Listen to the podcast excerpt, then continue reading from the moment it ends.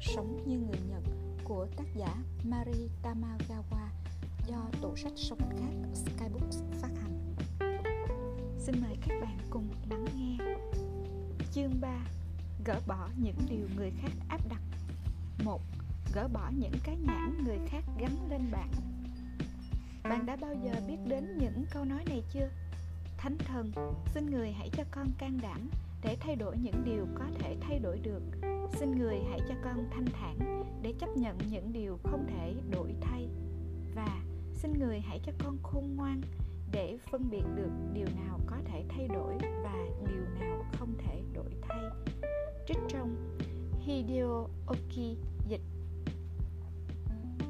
Đây là lời cầu nguyện đã được nhà thần học, nhà luân lý học người Mỹ Reinhold Niebuhr phát hiện phát biểu trong bài thuyết giáo ở một nhà thờ nhỏ tại ngôi làng trong dãy núi phía tây bang Massachusetts vào mùa hè năm 1943. Vì thế, nó được đặt tiêu đề là lời nguyện cầu của Niebuhr. Câu nói, xin người hãy cho con thanh thản để chấp nhận những điều không thể đổi thay trong lời nguyện cầu của Niebuhr nhằm giải thích tầm quan trọng của việc từ bỏ có lẽ nhiều người vẫn cho rằng từ bỏ mang ý nghĩa tiêu cực, nhưng việc phân biệt giữa điều có thể thay đổi và điều không thể đổi thay là việc cần chấp nhận những điều không thể đổi thay lại là cách nghĩ tích cực. Thay vì suy nghĩ nhiều và lo lắng về những điều không thể thay đổi, bạn sẽ thấy thoải mái và có ý nghĩa hơn nếu biết từ bỏ và chấp nhận điều không thể thay đổi. Để rồi, bạn tập trung vào những điều bản thân có thể thay đổi. Tuy nhiên trong thực tế, chấp nhận những điều không thể thay đổi là việc vô cùng khó khăn. Bởi vậy việc việc hiện thực hóa ý nghĩa, ý nghĩ, mình phải trở thành một cái tôi khác. Với cái tôi của hiện tại, thế nên mình sẽ thay đổi, lại càng khó khăn hơn nữa. Nhưng tôi muốn nói điều này với chính những ai đang cố gắng thay đổi và những ai đang nỗ lực để tiến gần tới lý tưởng của mình. Bạn hãy chấp nhận toàn bộ con người của mình mặt tốt, mặt xấu, mặt đáng thất vọng, tất cả. Nếu bạn không thể chấp nhận toàn bộ con người của mình, bao gồm cả những điều không hay, thì bạn sẽ không thể tiến lên được. Xin hãy chấp nhận bản thân mình một cách trọn vẹn. Người khác sẽ gắn rất nhiều nhãn lên người bạn. Ví dụ như một người ưu tú, một kẻ vô dụng, người hiền lành, người cẩu thả, hay vì bạn là đàn ông phụ nữ, anh trai, cha mẹ. Họ đánh giá bạn bằng mọi thuộc tính, cấp bậc hay bản chất, phân loại chúng ta rồi dán vào những cái nhãn. Và chúng ta thường có khuynh hướng chấp nhận những cái nhãn do người khác dán lên mình. Vì tôi là người kiên định nên tôi phải thật vững vàng. Tôi phải sống sao ra cho dáng đàn ông.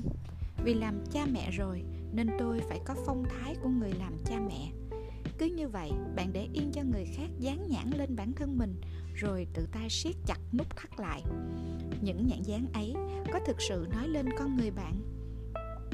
Những dạ, nhãn dán người khác dùng để đánh giá bạn có thể quá hơn rất nhiều so với bạn nghĩ. Đặc biệt, tôi muốn bạn lưu ý khi nhà tư vấn, bác sĩ tâm lý dán nhãn cho bạn dưới danh nghĩa chẩn đoán khi bạn được chẩn đoán mắc chứng trầm cảm, bạn sẽ nghĩ à hóa ra mình bị trầm cảm, nên tâm trạng của bạn càng trở nên u ám. Một số có thể không biểu hiện ra, nhưng nguy cơ vẫn luôn tiềm ẩn. Khi được chẩn đoán bị trầm cảm, bạn sẽ trốn tránh, cụm từ đó. Hơn nữa, nhiều người còn suy nghĩ theo kiểu, tôi bị trầm cảm, tôi cần được mọi người quan tâm. Tuy nhiên, cho dù trong bạn có tồn tại những yếu tố trói buộc bạn hay không bạn vẫn là bạn. Từ bỏ đôi khi là việc tích cực, giống như công tác chuyển sang chế độ sống theo quan điểm của bản thân. Việc bạn gỡ những cái nhãn dán trên người mình xuống cũng coi như một cơ hội để bật công tắc. Hai, phản ứng bất ngờ sẽ bảo vệ bạn khỏi những cú sốc. Sau trải qua những chuyện đau buồn và chịu đựng nổi, cơ thể sinh ra các phản ứng để chống đỡ điều đó. Trong đó có một phản ứng mang tên phản ứng stress cấp tính ASR Acute Stress Reaction. Khi những người người quan trọng đối với một ai đó, ví dụ cha mẹ, anh em, con cái hoặc người yêu quý mất đi, hoặc khi ai đó phải nghe những lời đau lòng, họ sẽ sốc vì bị tổn thương cảm giác này cũng sẽ xuất hiện nếu ai đó chịu tổn thương quá lớn và cảm thấy không thể làm gì được. Thể trạng sẽ không thể phản ứng lại khi cú sốc quá lớn. Bạn không thể cử động, cũng không thể thốt lên, thậm chí không cảm thấy đau buồn nữa.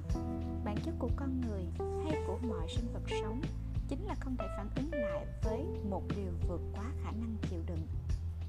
Tôi xin kể các bạn nghe câu chuyện như sau một con ngựa vằn bị con sư tử bắt làm mồi và bị ăn thịt ngay lập tức.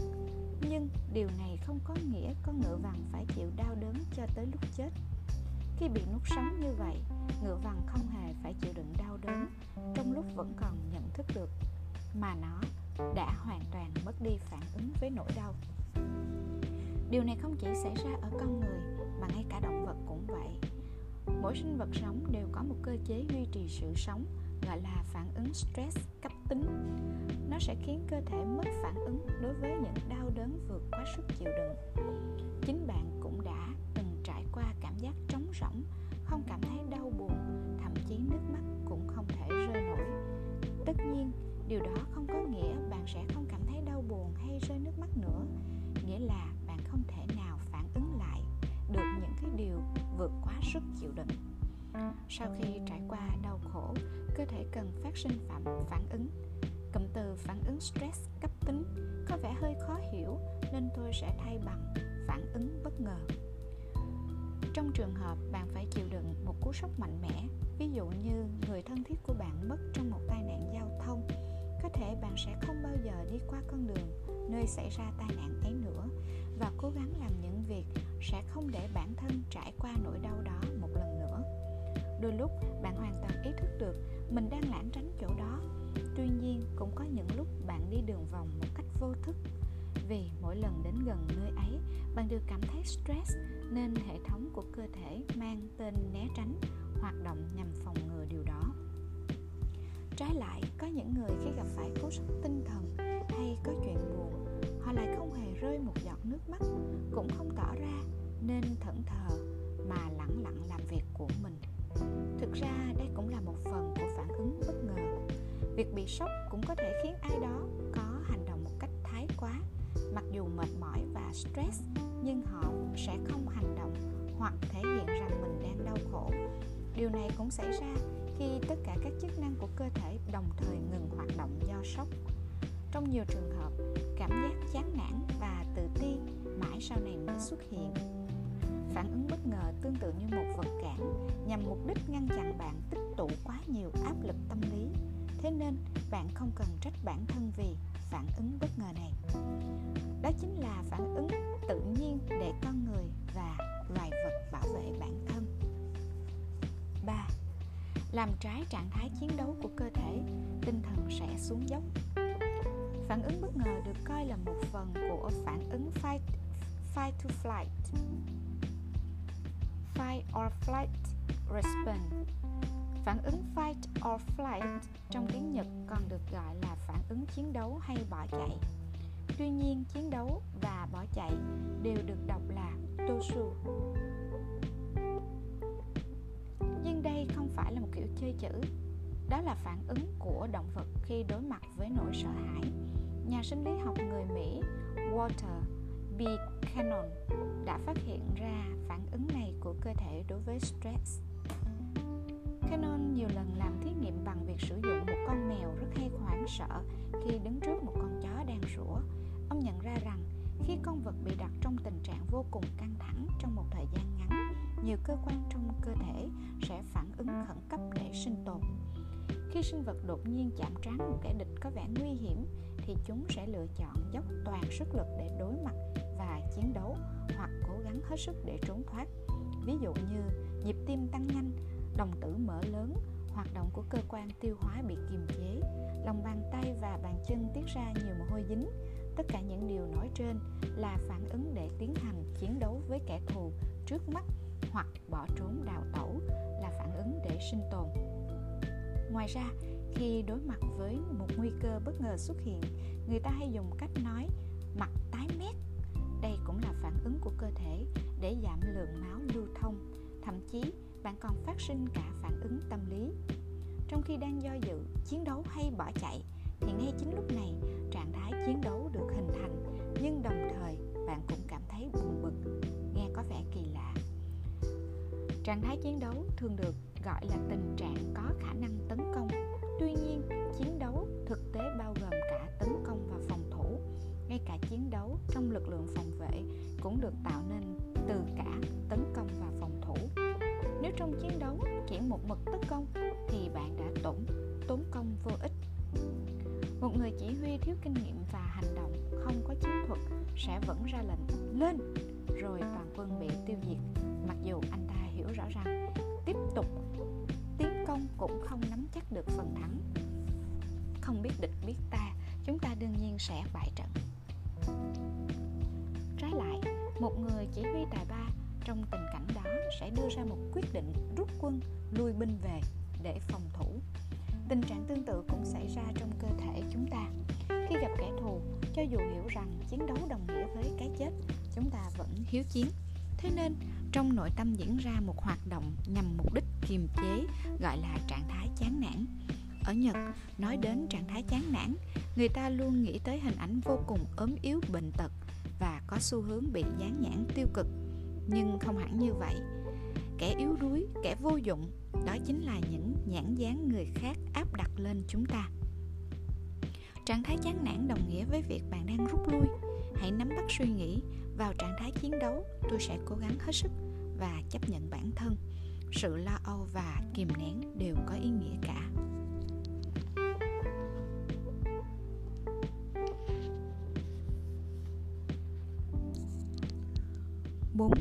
Tại sao thời gian làm hiki ờ, komori lại cần thiết? Khi nãy tôi đã nói về fight, chiến đấu, trong phản ứng fight or flight và bây giờ là flight, bỏ chạy. Những năm gần đây số lượng hikikomori tăng đáng kể. Hiki Komori là những người tự giam mình trong phòng riêng từ chối tham gia vào đời sống xã hội và gia đình trong thời gian trên 6 tháng, chỉ liên hệ duy nhất với người thân trong gia đình. Tôi cho rằng hikikomori là ví dụ cho phản ứng flight. Tôi nghĩ đó không chỉ là hành động vì yếu đuối do thất bại nên ngồi lì trong nhà để tránh bị tổn thương. Những hikikomori thường đánh giá bản thân cực kỳ thấp, bởi vậy họ dễ tổn thương khi ra ngoài xã hội. Họ dễ để ý đến mọi lời nói nhỏ nhặt và tự khiến mình mệt mỏi. Để tránh điều đó xảy ra họ bảo vệ bản thân bằng cách ở trong nhà không ra ngoài. Những người đánh giá thấp bản thân thường dựa vào nhận định của người khác. Trong số họ cũng có những người vờ như tự biết giá trị của bản thân nhưng thực ra chỉ là vẻ bề ngoài còn họ vẫn sống theo tiêu chuẩn mà người khác đặt ra những người hay phán xét người khác thường bị coi là kẻ tự mãn, nhưng trong thâm tâm nhiều người, họ luôn khổ sở vì không thể chấp nhận bản thân và để chối bỏ điều đó, họ phán xét người khác. Phán xét người khác và phóng đại bản thân không bao giờ mang đến cho ta nhận định về bản thân một cách chính xác. Vì vậy hikikomori không ra ngoài tiếp xúc với xã hội và cũng khó tiếp nhận quan điểm của người khác. Xét theo khía cạnh tích cực, đôi khi việc này lại là sự lựa chọn đúng đắn. Bước ra ngoài xã hội bằng một cơ thể khỏe mạnh được là chính mình rất quan trọng.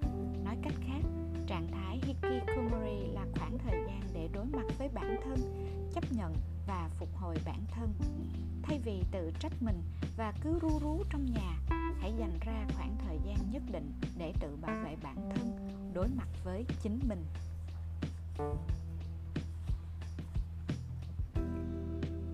năm PTSD có thể chuyển hóa thành PTSD.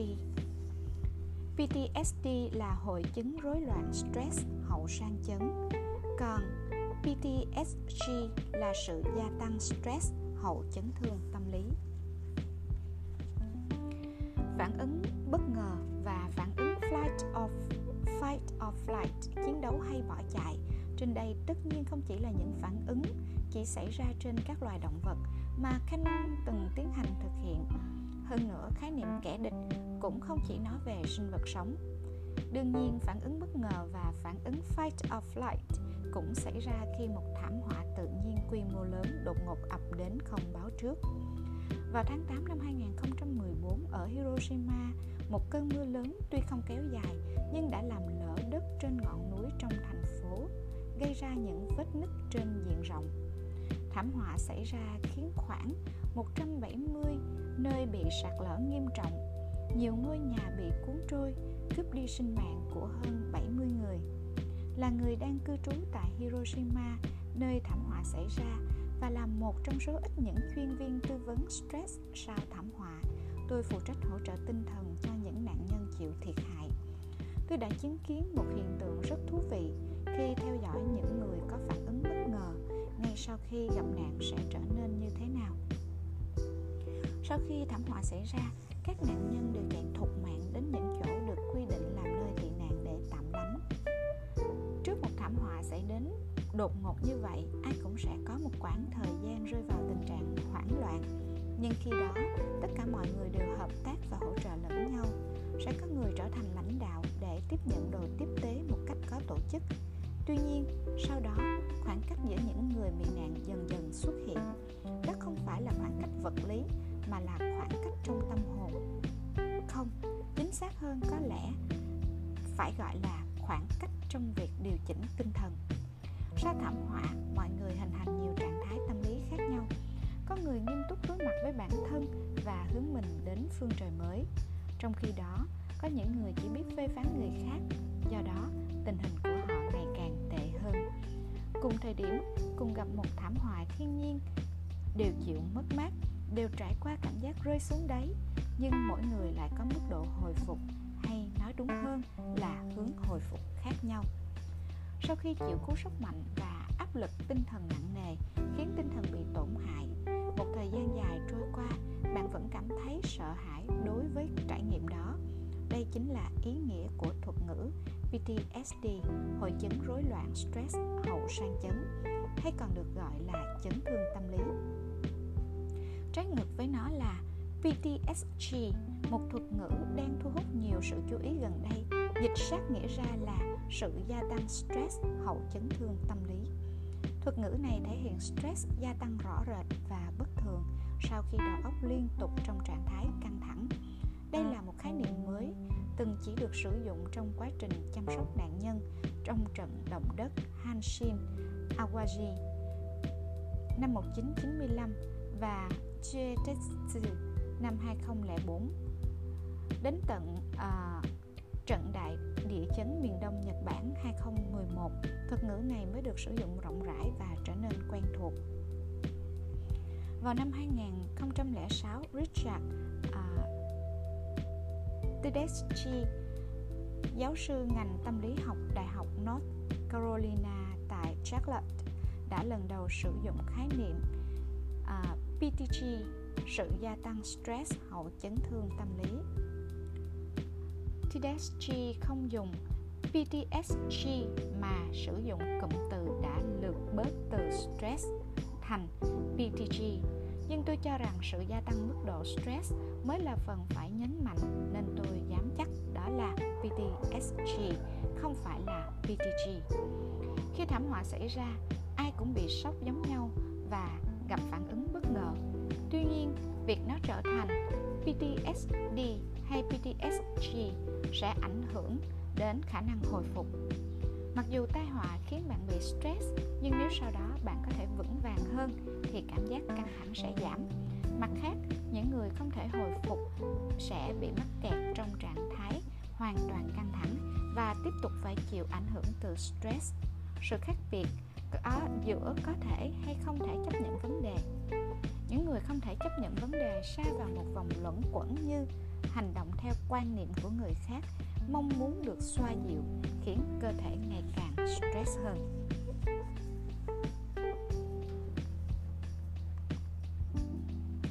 Sáu. Tại sao những người càng thiệt thòi lại càng không đổ lỗi cho người khác? Trận đại địa chấn miền Đông Nhật Bản xảy ra vào ngày 11 tháng 3 năm 2011 chắc hẳn đã khắc sâu trong ký ức người dân trên toàn thế giới, đặc biệt là nhân dân Nhật Bản. khi chăm sóc tâm lý cho những nạn nhân chịu thiệt hại tại Fukushima trong vai trò một nhà tâm lý học tôi đã nhận ra điều này. Các nạn nhân không chỉ phải trải qua động đất và sóng thần mà còn cả sự cố nhà máy năng lượng nguyên tử Fukushima thế nên, những nỗi đau họ chịu đựng không thể diễn tả hết bằng lời. Rất nhiều người chết hoặc phải chịu đựng mất mát do sự cố nhà máy năng lượng hạt nhân mà nhiều người đã không thể trở về nhà. Từng người từng người đều có vấn đề riêng khó giải quyết. Lúc nói chuyện với họ, tôi đã hỏi những câu về tình hình của họ sau thảm họa như, anh được chuyển đến đâu? Ở nơi đó xảy ra chuyện gì vậy? Tình hình như thế nào? Khi đó khá nhiều người kể lại cho tôi dưới cái nhìn khách quan. Con người thường sẽ muốn nói hết ra, dù chỉ một lời phàn nàn cho hả giận, nhưng những người này lại không hề đổ lỗi cho hoàn cảnh hoặc người khác. Giờ tôi phải chuyển nhà đến chỗ này, nơi đó cũng sẽ gặp phải chuyện này chuyện kia, nhưng tất cả mọi người cũng đều phải chịu như vậy, nên tôi nghĩ rằng không chỉ có mình phải khổ cực và điều đó khiến tâm trạng tôi bớt nặng nề. Tôi nghĩ tinh thần và sự gắn kết giữa các thành viên trong gia đình rất quan trọng. Thật may tôi còn sống sót. Mặc dù đang trong tình trạng khó khăn, nhưng nhiều người bắt đầu nghĩ đến việc đóng góp cho xã hội. Trong những người tâm sự với tôi, có một bác lớn tuổi đã mất nhà cửa và người thân vì thảm họa động đất. Bác vốn là người làm việc liên quan đến những công trình công cộng. Bác nói tôi đã mất đi tất cả mọi thứ. Nhưng chính vì không còn gì để mất nữa, nên tôi muốn tìm ra cách sống của riêng mình và cống hiến. Bác ấy bảo vì mình từng có kinh nghiệm làm việc liên quan đến công trình công cộng, nên sẽ giúp ích trong công cuộc tái thiết sau thảm họa. Hơn nữa, do có thể vượt qua được những tổn thương, nên hiện tại tinh thần bác rất thoải mái. Tôi cho rằng bác có thể đổ bệnh do quá sức, nhưng bác đáp lại khi đó thì phải đi bệnh viện thôi sau đó, không chỉ trận đại địa chấn, miền đông nhật bản bác còn tới những nơi chịu thiệt hại khác để hỗ trợ mọi người 7. Hoàn cảnh khó khăn khiến ta nhận ra giá trị sống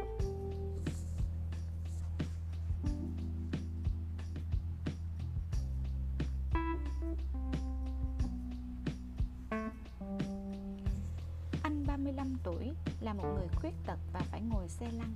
Ban đầu, chân tay anh vốn cử động bất tiện Nhưng sau bị Nhưng sau khi bị bỏ lại trong trận động đất Tình trạng của anh chuyển biến xấu khiến anh trở nên hoàn toàn không thể cử động được. Vì sự chậm trễ của đội cứu hộ mà sức khỏe của anh tệ hơn Nên ban đầu anh luôn oán hận người khác.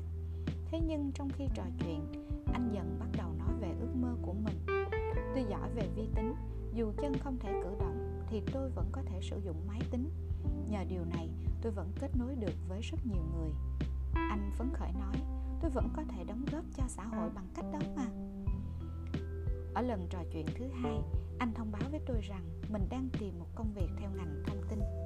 Ở Fukushima, Bạn sẽ gặp rất nhiều người tự chấp nhận tình trạng của bản thân, Sau đó nhận ra giá trị sống Và mong muốn bước về phía trước Như hai người đàn ông trên khi một thảm họa tự nhiên nghiêm trọng đột ngột xảy ra, khiến bạn trải qua mất mát, đe dọa đến cuộc sống thường ngày. Bạn sẽ rơi vào tình trạng buộc phải đối mặt với một hiện thực khó khăn. Cách người khác nhìn bạn sẽ thay đổi, có thể họ sẽ nói với bạn những lời khiến bạn đau lòng. Nhưng chấp nhận hiện thực này là bạn chứ không phải ai khác. Chấp nhận là một điều quan trọng để tạo cơ hội cho bản thân, kể cả khi trải qua mất mát lớn chỉ cần cảm thân không bi quan và biết chấp nhận thì ai cũng đều có thể bước tiếp. 8. Gặp gỡ những người tốt. Sau khi bạn có thể chấp nhận bản thân, bạn sẽ đặt ra những mục tiêu và mơ ước như Tôi muốn trở thành thế này, tôi muốn làm điều này. Nếu vậy thì đó là bằng chứng cho thấy bạn đã tiến tới giai đoạn kế tiếp. Tuy nhiên, có người dù đã mất công đặt ra mục tiêu và mơ ước rồi nhưng lại khiến mình dậm chân tại chỗ do không biết tìm đường đi. Không phải ai cũng có thể tìm ra con đường đúng đắn để hướng tới mục tiêu hay ước mơ mà mình đặt ra. Bạn có thể tham khảo gợi ý sau đây gặp gỡ những người tốt nhất có thể. Giả sử bạn đang làm việc trong một doanh nghiệp hãy tìm gặp người hiện tại có phương pháp kinh doanh à, thu được lợi nhuận cao nhất của ngành đó. Hay nếu bạn muốn trở thành một nhà văn hãy tìm gặp tác giả mà mình ngưỡng mộ tôi đã tìm gặp người tài giỏi nhất trong các nhà tâm lý học lâm sàng. Ngài ờ, uh, Kokubu uh, ờ, Yasutaka chủ tịch hiệp hội phi lợi nhuận các nhà tư vấn giáo dục Nhật Bản. Khi thầy Uchiyama và uh, Kikuo cha đẻ hiệp hội các nhà trị liệu hành vi Nhật Bản và hiệp hội y học hành vi Nhật Bản. Ngoài ra còn có thầy Tagami Fujio nguyên giáo sư đại học uh, Tsukuba tôi đã nói với thầy Uchiyama rằng, thầy tham gia nhiều hiệp hội như vậy, chắc hẳn vất vả lắm. Nhưng thầy đáp, chị cũng phải tham gia nhiều hiệp hội như vậy mà.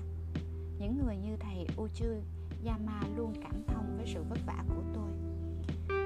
Những người tốt nhất sẽ nghiêm túc chấp nhận bản thân bạn và bày tỏ niềm hân hạnh với việc bạn đến gặp họ. Hơn nữa, họ sẽ động viên bạn cố gắng. Cứ đi theo con đường của bạn nhé và nhẹ nhàng đẩy bạn tốt nhất là những người phải gánh vác rất nhiều việc. Vì vậy, họ thường không vì sự thành đạt của mình mà tự mãn hay tỏ ra vĩ đại, mà luôn có thái độ mềm mỏng với người khác. Tuy nhiên, bạn hãy cẩn thận những kẻ hoàn hảo nửa vời. Dù bạn đã cất công đi gặp, nhưng những kẻ nửa vời làm vẻ như muốn nói, đây không phải là chỗ bạn nên đến, hay tỏ ra ý chỉ trích, đến việc đó mà cũng không làm được à? Cũng có kẻ luôn khoác lên mình bộ mặt của một vĩ nhân, tưởng mình là người tuyệt vời. Và có kẻ dù trong bất kể tình huống nào cũng tỏ ra hóng hách. Điểm đặc trưng mà chỉ riêng những kẻ nửa vời mới có là luôn thích sử dụng những từ ngữ chuyên môn. Hơn nữa, họ khinh thường ai không biết chúng. Những người đó thường buông ra những lời tiêu cực bởi họ dùng một lớp áo bảo hộ để phủ định bản thân mình. Trái lại, người tốt nhất luôn trò chuyện với ta cùng với ta.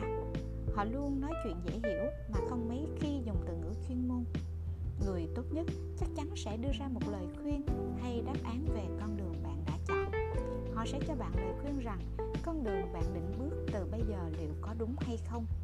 Thế nên, khi đã phần nào có thể khẳng định bản thân, nếu bạn đi gặp người tốt nhất, bạn sẽ kiên định hơn với con đường mình chọn. 9. Đừng ngại thực hiện những phép thử. Tôi rất thích trẻ con. Con tôi, cả con cái của bạn bè hay người hoàn toàn xa lạ gặp trên đường tôi đều rất thích bởi chúng quá dễ thương. Trẻ con rất tự do vô lo vô nghĩ. Với chúng thế giới mỗi ngày đều mở rộng thêm một chút và ngày nào cũng giống như một cuộc hành trình mới. Chúng có thể đưa tay ra với bất cứ thứ gì. Cũng có rất nhiều điều nguy hiểm nên cha mẹ luôn phải đề cao cảnh giác khi nuôi dạy con nhỏ nhưng các bé thường hứng thú với thế giới xung quanh, chạm vào mọi vật có thể để tôi luyện các giác quan và bắt lấy những đồ gần chúng chúng thử tất cả mọi thứ. Cạnh bàn cứng lắm nên không được đụng đầu vào. Thủy tinh nếu va đập thì sẽ vỡ nên không được ném đồ đạc. Cứ như thế, trẻ sẽ hiểu được thế giới quanh mình. Thế nên đây là giai đoạn vô cùng quan trọng đối với sự phát triển của trẻ quan niệm của bản thân vẫn có xu hướng bị những ý kiến của người ngoài tác động đến. Bản thân không thể tự dưng trở nên kiên cường được. Vì vậy, điều mình thực sự muốn hướng tới là gì? Muốn trở thành người như thế nào? Và cả việc ban đầu bạn có cảm giác với điều gì? Chưa chắc bạn đã hiểu được. Tuy nhiên, nếu dừng lại tại đó, quan niệm của bạn sẽ mãi yếu ớt. Thế nên sau khi biết được điểm bạn đặt bước đầu tiên, trước hết, hãy bắt đầu bằng việc đưa tay ra một cách ngẫu nhiên hãy đưa tay ra một cách ngẫu nhiên để nắm lấy thứ bản thân yêu thích. Tôi muốn thấy cái này, muốn chạm vào cái này. Thử đưa tay ra và thực hiện các phép thử. Sau đó chọn lựa điều tốt nhất, điều gì không? Hãy biết từ bỏ những điều mà bạn cảm thấy vô nghĩa, chấp nhận những điều bạn cho rằng có ý nghĩa.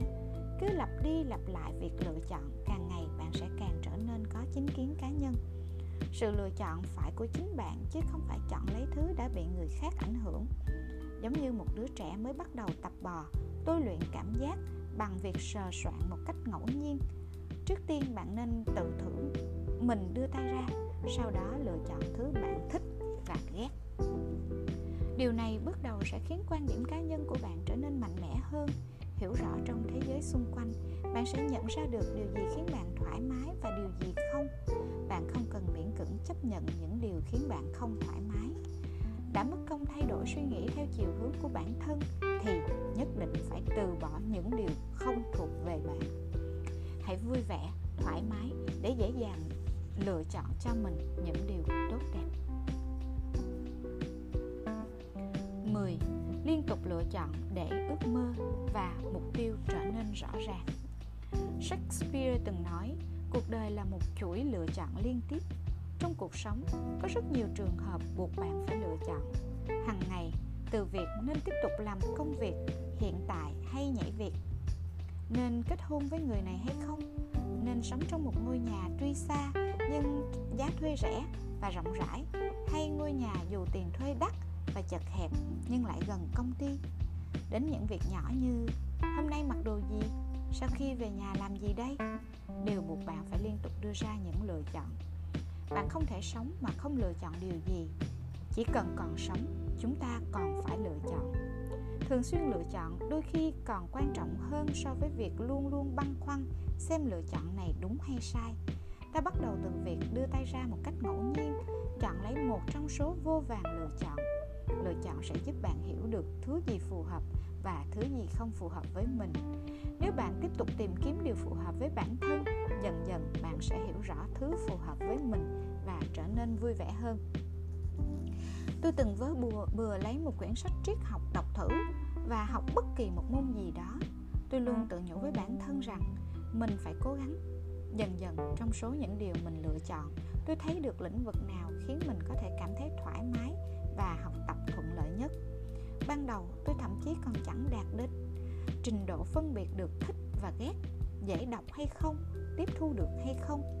Thay vì cố học những thứ quá khó, nằm ngoài tầm với của mình một cách vô ích, tôi học thứ bản thân cho là thú vị. Trước hết, tôi ưu tiên cho sự thoải mái của mình và tiếp tục gìn giữ điều đó. Dù lúc ấy tôi thấy vẫn chưa thích hẳn, nhưng về sau, tôi dần yêu thích nó hơn. Ngay cả những người tìm đến tôi tâm sự, có người sau khi dùng phép thử đã đánh thức tài nấu ăn của mình có người vì từng được giúp đỡ để trải qua giai đoạn đau khổ nên bắt đầu nghiên cứu tâm lý học để giúp lại những người khác. Cơ hội có thể là bất cứ điều gì. Thử vươn tay ra một cách ngẫu nhiên rồi chọn điều khiến bạn thoải mái. Sau đó, theo đuổi thứ mà bạn nghĩ rằng phù hợp với mình. Nếu thực hiện lần lượt các bước đó, bạn sẽ thấy điều bạn yêu thích. Bạn không cần phải tìm kiếm thứ mình yêu thích là gì ngay từ đầu nếu bạn theo đuổi điều phù hợp với mình, rồi trở nên hứng thú và thấy vui vẻ khi làm điều đó, thì tự nhiên bạn có thể khám phá ra thứ bạn yêu thích. Tiếp tục làm điều bạn yêu thích, điều này thực sự trở thành điều bạn muốn làm, chứ không phải do người khác áp đặt lên bạn nữa.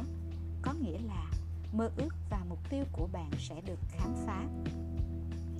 Những người có thể đối mặt với bản thân và chấp nhận hiện thực sẽ bước được những bước đầu tiên trên đường đời khi ấy, có thể bạn vẫn chưa thấy được rõ ràng mình sẽ trôi dạt đến nơi đâu. Nhưng nếu bất cứ vươn tay ra và cảm thấy bản thân thoải mái khi làm điều này, thì mục tiêu và mơ ước của bạn sẽ trở thành hiện thực. Cuộc đời của bạn sẽ dần thoát khỏi những đánh giá và chuẩn mực của người khác để trở thành chính bản thân mình. Audio của chúng ta trong tuần này xin tạm dừng tại đây xin mời các bạn đến với phần tiếp theo của quyển sách Mặc kệ thiên hạ, sống như người Nhật ở một audio khác.